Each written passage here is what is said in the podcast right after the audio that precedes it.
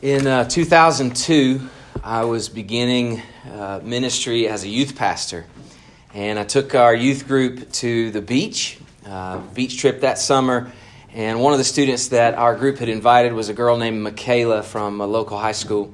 17 year old girl, troubled, uh, came from a troubled, broken home, and uh, had a lot of trouble in her life. The very first night we were at camp, and the, the preacher, the, the camp pastor, preached the gospel. Michaela's heart was broken uh, by her own life. She saw herself in the story um, that she was broken and sinful, and, and that only Jesus could rescue her. That very first night, to our surprise, Michaela gave her life to Christ. And after that night, we, uh, as a group, small group of us, went to a little ice cream spot and sat down and had ice cream together. And we sat around a table. And I just remember uh, the conversation, but I do remember one important moment. Michaela, a brand new Christian, forgiven of her sin and born again and brought into a new family, she looks at us and she says, What do I do now? What now? That is the question that the book of Acts answers for us. It shows us now that the gospel, the completed work of the cross and empty tomb has happened, Jesus has died once for all, has resurrected from the grave, and he's has this group of followers, and the big question they're asking is, What do we do now? And that's where we pick up in the book of Acts. Would you find your place with me in Acts chapter 1? And what I want to talk about for um, the next little while is kingdom people. As we study through the book of Acts, our, our theme is going to be We Are Kingdom People. And today I want to give you four marks, four marks of kingdom people. We're going to talk about the person, we're going to talk about the purpose, we're going to talk about the power and the plan. We're going to dig into all of that together. Before we do, though, just a little bit of introduction about this book, the book of Acts. Is, uh, is the second. It's like a sequel that Luke writes. You know, he's written his gospel account. It's the longest one in the New Testament. He's written his gospel account, and now he's going to write the sequel. I don't know if you've ever watched a, uh, a hit TV series or maybe a, a, movie, and at the end of the movie, it just leaves you with a cliffhanger, and maybe there's this these words that come up on the screen to be continued or along those lines. Well, when you get to the end of Luke's gospel, it sort of ends abruptly, and you're left wondering, okay, what what next? What happens next? And so Luke picks up right where he left off with Jesus, uh, a resurrected Jesus ascending into heaven in Luke's gospel, and he retells that story in the book of Acts. And then he gives us what's next. It's the sequel. Well, Luke writes in a way that shows that he is a physician. He's a, medical doctor who traveled with Paul on his missionary journal, journeys, and uh, he writes incredible detail. He gives us all these facts, but he's not just factual and scientific. Luke is uh, enamored with the miracles of Christ. I love the fact that Luke does not allow his being a, a, scientist, a physician, he doesn't allow it to keep him from believing the unbelievable. I mean, for example, Luke opens the Gospel of Luke with the story of two miraculous births John the Baptist born from the elderly, and Jesus born from a virgin. Well, in Acts chapter 1, he's going to open that story with an unbelievable thing. We have a resurrected man speaking to his followers who then floats up into the sky into a cloud. Like, this is unbelievable stuff. And we've got it coming from a medical doctor who's traveled with Paul and shared this message. Let's look, if you will, with me. I want us just to read uh, the first uh, 11 verses. So, would you, uh, as we did a moment ago, would you stand where you are, even in this room and at home? Uh, get off the couch for a minute. Let's honor God's word by standing and reading uh, the first 11 verses of the book of Acts. Luke writes, and he says, In the first book, O Theophilus, I have dealt with all that Jesus began to do and teach until the day he was taken up after he had given commands through the Holy Spirit to the apostles whom he had chosen. He presented himself alive to them after his suffering by many proofs, appearing to them during 40 days and speaking about the kingdom of God. And while staying with them, he ordered them not to depart from Jerusalem, but to wait for the promise of the Father, which, he said, You heard from me, for John baptized with water, but you will be baptized with the Holy Spirit not many days from now. So when they had come together, they asked him, Lord, will you at this time restore the kingdom to Israel?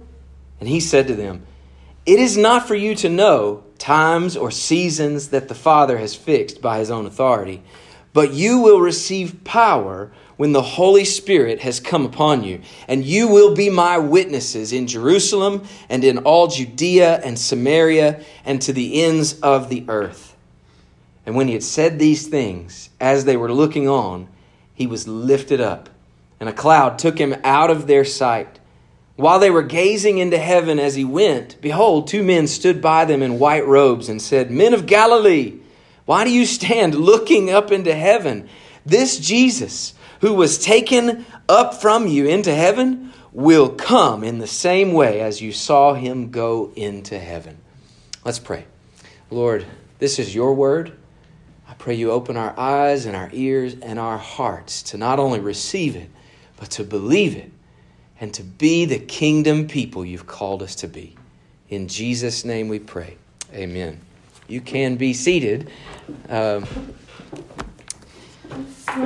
well, there's a lot more I need to say uh, about the book of Acts. Um, but I, I, feel like along the way, as we study through the book, uh, we'll give more and more and more information about the book. One thing I do want to say, though, a couple of, couple of points just to make clear as we read through this book in particular, it's, it's a unique book in that it fits uh, right smack in the middle between, it, it's the bridge between the Gospels and the rest of the New Testament. And it's a transitional time in history. Up to this point, um, God has been near and with his people. He was near in the Old Testament and he was with them in Christ. And now He's coming to be in his people.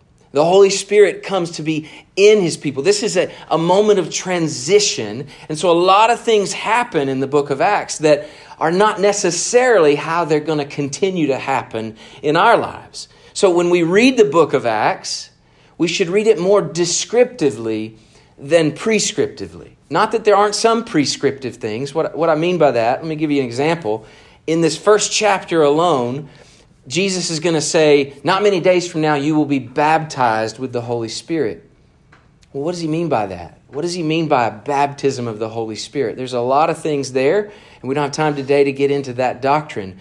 But then later on in the chapter, the disciples have to make a decision about replacing Judas as one of the twelve, and so they, they cast lots.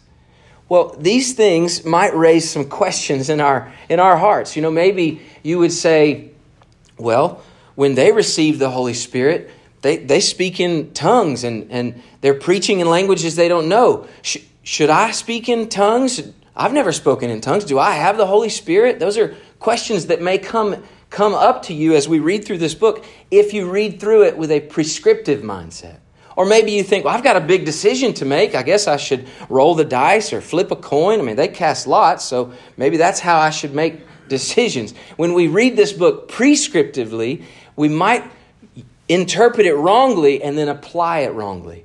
I think it's important for me to mention that at the outset because a lot of really bad uh, theology has come out of this book from the reading of it primarily prescriptively.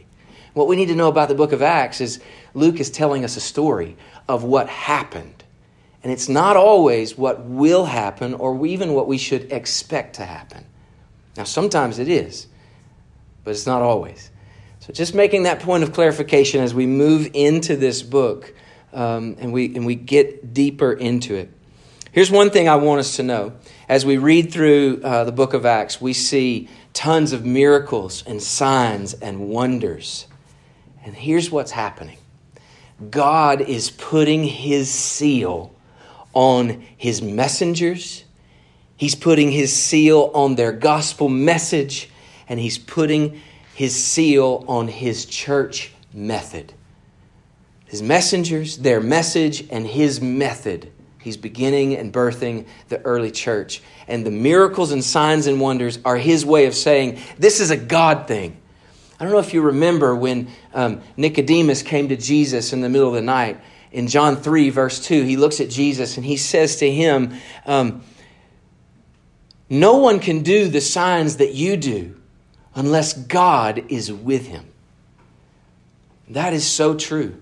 It was true of Jesus, and now it's going to be true of the early church. And here's what's happening in the book of Acts God is miraculously legitimizing his messengers, their message, and his method, the church. So with that, let's let's dig right in to four marks of kingdom people. Four marks of kingdom people. The first one is the person. And here's what we're talking about. Kingdom people have a king. There's no getting around that. If we if we're people of a kingdom, we have a king and his name is Jesus. In this text, just, just the first 11 verses, Jesus is mentioned in every verse. Jesus is mentioned not only in every verse, but in the first five verses, he's referenced 10 times. So he is, let me just ask you this who is the main character of this story? It's Jesus. I felt like um, Dora the Explorer just then. Who's the main character? A little pause, you answer. Jesus, right? So, who's the main character of this story? His name is Jesus. And now, as we read through the, the, the storyline, well, we might be tempted to think that Peter's the main character. He's going to do some amazing things. Peter and John, they get arrested, they get out of jail, that miracles happen. Or maybe Paul's the main character. He's traveling all over the world doing crazy things. Or maybe Stephen is the main character as he preaches boldly in the face of persecution. Or maybe Philip is the main character. No, Jesus is the main character. He's the king. This story has been about him, it is always about him. Let me say some things straight from the text in the first three verses about our king. And here, here they are. Our king is a suffering king. Our king is the resurrected king. Our king is a teaching king. Our king is a commanding king. And our king is the ascended king.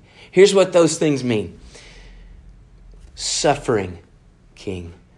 Luke won't let us get to the splendor of the ascension without letting us know the road that Christ has traveled. He says in verse 3 He presented Himself alive to them after His suffering.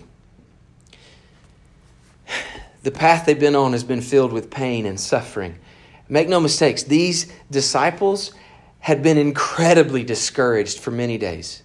If you remember the two disciples on the road to Emmaus, they, they were so distraught, they were walking away from all that they had hoped in until Christ came to them suffering. Jesus suffered, and so will his people. He's a suffering king, he's the resurrected king. This book, Acts, and this book, the Bible, exists because the cross and tomb, the cross and the tomb were not the end of the story. This book exists because we have a resurrected king. And Luke writes, he says he presented himself alive by many proofs for 40 days. Can you imagine what that must have been like to sit at the feet and listen to a resurrected man? Like, what kind of questions would you have for a man who was dead and now alive again? And we see that Jesus has defeated death, he's the resurrected king. He's a teaching king. Jesus taught them all about the kingdom of God. If you read in Luke 24, the very last chapter of Luke's gospel, you see that he takes the scriptures, the, the prophets, and the law, and he, he shows them himself in all the stories. So he, he tells them the story of David and Goliath, and he says, I am the better David. He tells him the story of Jonah and he says, I am the better Jonah. He tells, he goes through the book and he uses the scriptures to point to himself and show how he's the fulfillment of every one of them. Jesus is a teaching king and he speaks to them about his kingdom. In Acts 1 2, we see this word that after he had given commands, our king is a commanding king. He's not weak. He doesn't just make suggestions or recommendations to us in our lives, He commands. He's a commanding king. This is His story, and we get the privilege of being a part of it. Jesus commands. He is Lord and Master. He's King, and He will not be received any other way. He's a commanding King, and He's the ascended King.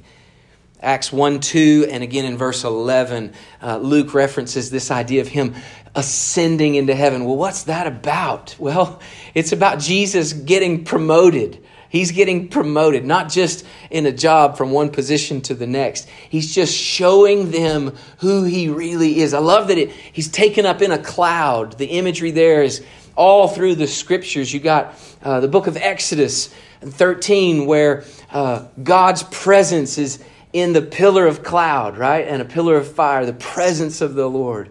Then you have in Daniel chapter 7, it says, The king, the eternal king, is coming in the clouds. And then uh, Matthew 17, that moment of great transfiguration, Peter, James, and John are there to see Jesus lifted up into a cloud and shining in his glory. This is our king. This is our king. It's, it's his story. He is the main character of this story. Don't lose sight of that as we read and as we study. Kingdom people are marked by their king. Our lives are about our king. Our words are about our king. We speak about him. We think about him. We focus on him. Our lives are about our king. We could keep going uh, along these lines, but we need to move. These disciples, they come to Jesus with a question. And in verse 6, they've been wondering and wanting to know the answer to this question the whole time they've traveled with him. Now that he's defeated death and he's shown that he's the boss, they come to him, they're like, Will you at this time restore your kingdom to Israel? And Jesus, in verses 7 and 8, uh, I kind of love and I kind of hate what he says here because there's, there's some tension. But in verse 7, here's what he says. In essence, he says, It's not for you to know the details. Get this. It's not for you to know the details, but you will receive power and you will be my witnesses all over the world. That's what Jesus says to them. He says, Don't, don't worry about the details. The Father has authority over the details. You just you just do this. So Michaela says to us, What do I do now? What do I do now? And Jesus says to her and to you and to me, When you receive the power of the Holy Spirit, you are to be my witnesses. So today, the title of this message is Kingdom People Give Witness to the King. Kingdom people give witness to the King. So Jesus says to them, I'm not going to always give you the answers to all your questions. Maybe right now you've got loads of questions. You know, when's the economy going to open up? When can I go back to work? When is things going to be back to normal? When can I go to church again? A lot of us want to know. When can we come when can we come and gather with God's people together again? I, I hope soon. I hope very very soon. Um, but lots of questions. And sometimes Jesus doesn't give us the answer. Sometimes he looks at us and he says, That's not for you to know. But here's what I do want you to do you be my witness. So, regardless of whether or not we have the answers, we definitely know what we're to do. Um, it makes me think for just a moment about um, how we love the details. We're hung up sometimes on the details. I was thinking about if. Uh, if Lauren and I were planning a trip to Disney, for example, and uh, she might would ask me, "Hey, um, so where are we going to stay? Which park are we going to?" Are we going to buy the meal plan? What ride do you want to do first? I kind of want to map out our, our trip through the, through the park. Which shows will we see? What's our budget? If you know my wife, you know that um, uh, she likes to have a plan. She likes to, uh, uh, well, she likes to have what we'll call organized fun. I'm more the spontaneous, she's more the organized fun of the two of us. And I'm so thankful she brings a little balance to my whirlwind crazy. But su- suppose that she says to me, what, what hotel are we going to stay in? And I say, Eh, we'll find one when we get there. Or she says, Well, what, what park are we going to? Ah, I don't know. We'll, we'll just get tickets when we get down there. Well, what are we going to do? Well, don't worry about the details. I'm telling you, uh, that trip would not be an enjoyable trip. so here's the thing we want the details, and sometimes Jesus just wants us to trust Him. He doesn't give us the answers, He doesn't give us a full roadmap. He just tells us, here's what I want you to do. He doesn't give us the answers, He gives us His Spirit, and He gives us what He wants us to do. Look very carefully at Acts 1 8. Let's read this verse one more time. And I want to encourage you as we study through this book that this is a spot you should memorize. This verse. Memorize this verse. But here's what Acts 1 8 says But you will receive power when the Holy Spirit has come upon you, and you will be my witnesses in Jerusalem, in all Judea and Samaria, to the ends of the earth. Okay. So we're going to see this verse unfold throughout the rest of the book. And what we see here is that Jesus gives a promise to his people. And that promise has three, three aspects. And here they are the purpose, the power, and the plan. And I want to I want to flesh them out this way. Our purpose, here it is kingdom people are witnesses to Christ. Kingdom people are witnesses to Christ. Jesus said, You will be my witnesses. These first apostles had a unique place as eyewitnesses. In 1 John, the apostle writes, um, quote, that which we have seen with our eyes, we've touched with our hands, we have seen and heard, we proclaim to you. These first apostles, they were eyewitnesses. Now, we're not eyewitnesses, but we have the privilege now of carrying the same message forward. So every Christian is a witness. Every Christian is a witness. I think about um, the woman at the well, John chapter 4. You know, she didn't really know anything. She'd only had that one meeting with Jesus. She hadn't come to church for years. She hadn't heard a bunch of sermons. She'd not been through EE training or any other kind of outreach training. She just met Jesus. She found out that he knew all her dirt and he loved her anyway. and that was enough. She drops her water pot, runs to the village, and she's a witness for Christ. She's a witness for him. So, what does it mean to be a witness to Christ? Well, it means that we bear witness about the scandalous love of Jesus.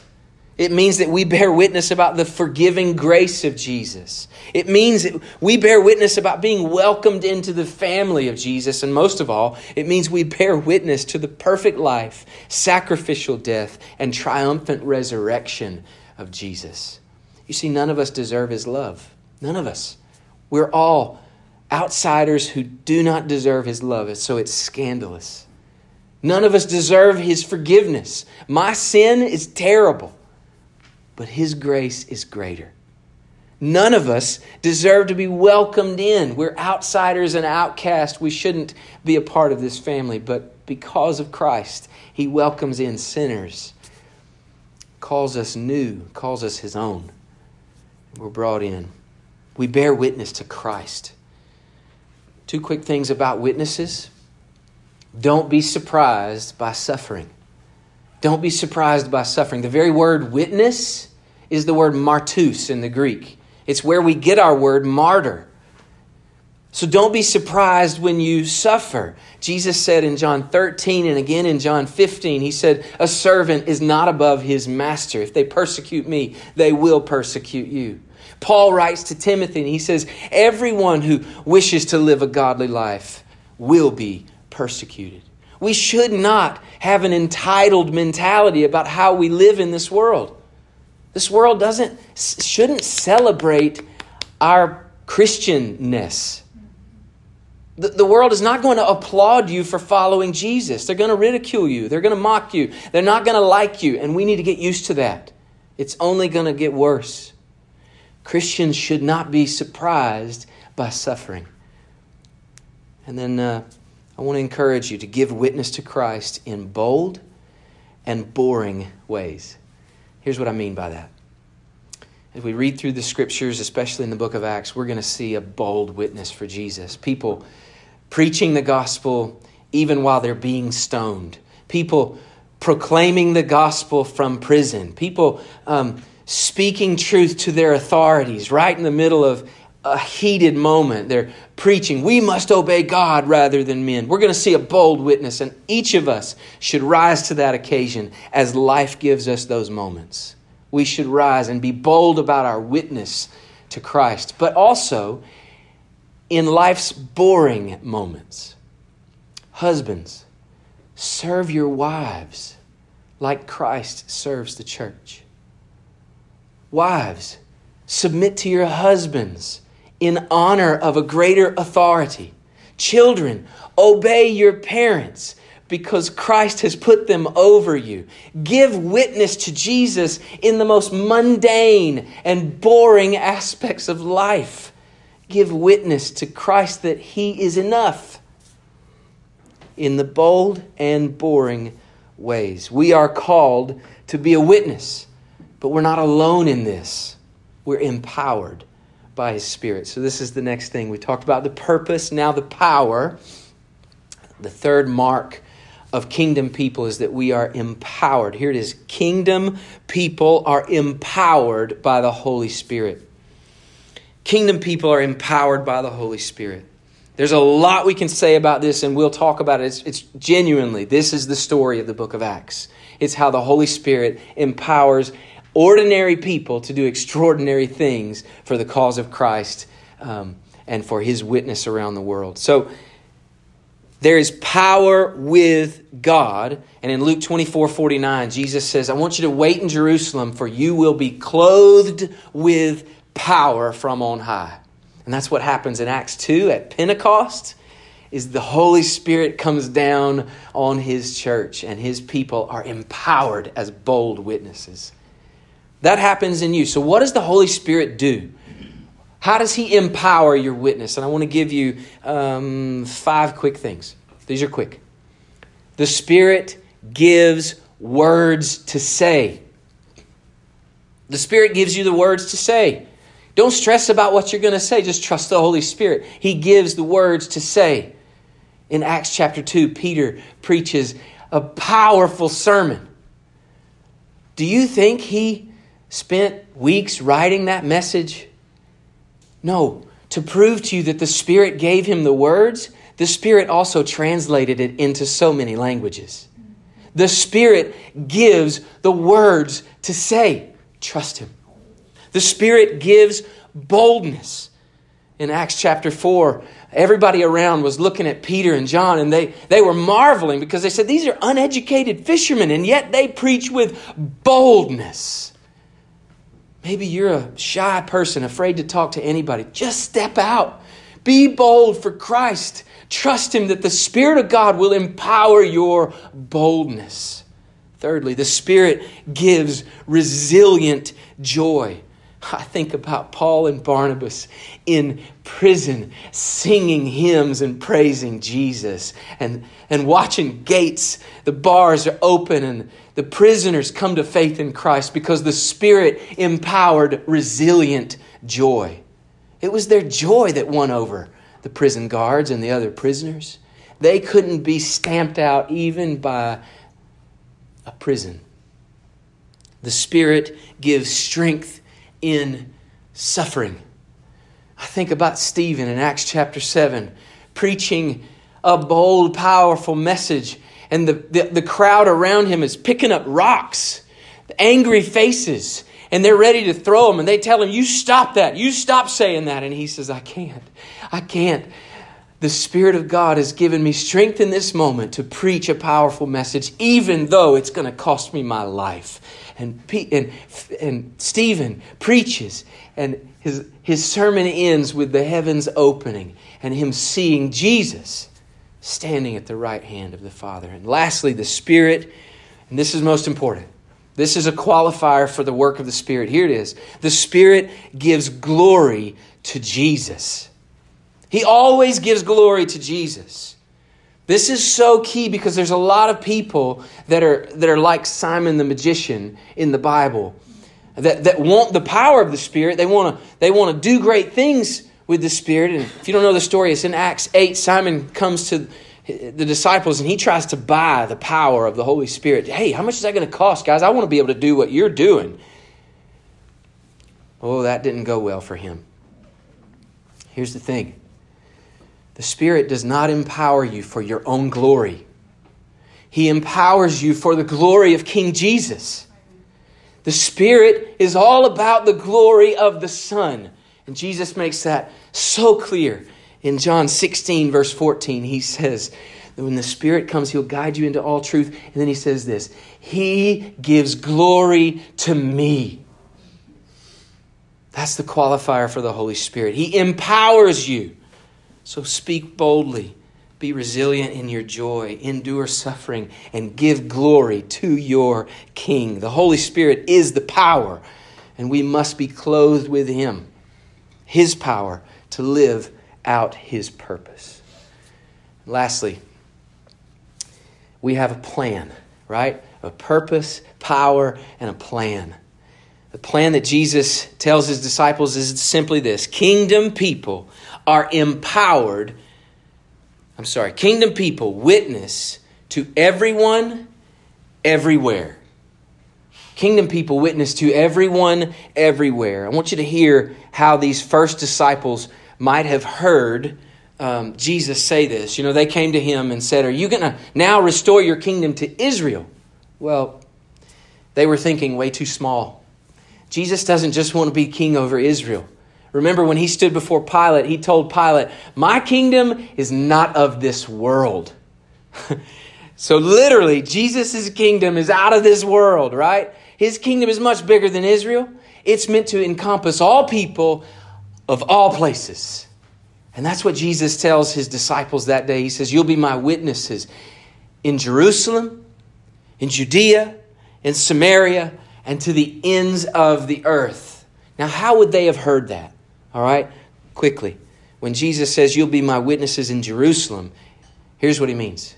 In Jerusalem, where just a few weeks ago, they hated me so much, they hung me on a cross. They killed me here.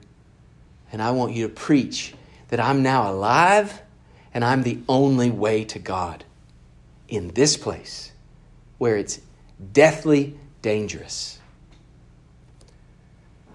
Then he says, You'll be my witnesses in Judea. So this is the place where the people hate you, ridicule you, mock you. Every time we go out into the villages of Judea, they, they can't stand us. I want you to go where the people hate you, and I want you to suffer for my name's sake. You'll be my witnesses also in Samaria. So, not just where they hate you, but where you hate them. I want you to go to the place where you think less of those people. Racial profiling, ethnic profiling, social issues, cultural issues. I want you to go to the place where you think these people don't belong. And I want you to welcome them into my family. And then lastly, you'll be my witnesses to the ends of the earth. And Jesus is saying, I want you to go to the unknown, places where you don't know and you can't know. And it reminds me of what God spoke to Abraham all the way back in Genesis when he says, Get up out of your country and go to a place that I will show you. And now Jesus is telling his missionaries, his witnesses, I want you to be willing to go to the unknown. And as a church, we need to be a going and ascending people who are constantly going to places that we don't know, to people that we don't know and looking to the Spirit of God to empower the witness to the King of this kingdom. For us, this mission continues. We are to take this gospel to dangerous places where people don't like us and where we don't like them. And we are to go and send our own into the unknown for the sake of our King. This is all about Jesus. He has called us into his story as kingdom people to be witnesses to the King. So if you're a Christian, you are commanded to be a witness for Christ. And if, if you're a Christian, you are empowered by his Spirit to do it. I want you to take away those two takeaways. Here they are. You are commanded to witness for Christ, and you are empowered by his Spirit to do it. If you're not a Christian today and you're just kind of checking things out, scrolling the internet, and you stumbled onto this message, I want to tell you this this gospel is for you. Turn away from the trinkets of this world that will never satisfy you and look to Jesus. He's the only one who can save you from your sin and satisfy you for all eternity. Look to Jesus Christ. He is the king, and he's building his kingdom. I want to end with this thought from Peter. I told you that um, these apostles, these disciples, locked onto this mission. And in Acts chapter 10, what we see is Peter has a dream. And we're going to study this in the months to come. But Peter has a dream. A, a sheet is let down, and there are animals in the. And he's like, I, I can't eat if that. That's unclean. And God says, You don't say unclean to the things that I say are clean. And God is telling Peter, I want you to take this mission, this gospel to the Gentiles. And so in Acts chapter 10, he goes to Cornelius' house. And this is what he says in Acts 10. Uh, right around verse 35 or so. I love what he says. He says, I understand that God shows no partiality, but in every nation, anyone who fears him and does what is right is acceptable to him. As for the word that he sent to Israel, preaching good news of peace through Jesus Christ, he is Lord of all. Listen, you yourselves know what happened throughout all Judea, beginning from Galilee after the baptism that John proclaimed, how God anointed Jesus of Nazareth with the Holy Spirit and with power. Jesus went about doing good and healing all who were oppressed by the devil, for God was with him. And now we are witnesses of all that he did, both in the country of the Jews and in Jerusalem. They put him to death by hanging him on a tree, but God raised him on the third day and made him to appear, not to all the people, but to us who had been chosen by God as witnesses, who ate and drank with him after he rose from the dead. And he commanded us to preach to the people and to testify that he is the one appointed by God to judge judge the living and the dead. Look at how Peter got a hold of what happened in Acts 1. He got a hold of the fact that kingdom people have a king. Kingdom people have a purpose. We're to be witnesses for our king. That kingdom people are empowered for this mission. And that there's a plan to take the message of hope from here to there and to everyone everywhere. Will you join us in this mission? Will you join Jesus in his mission? Church, let's be a kingdom people. Let's be people of the King.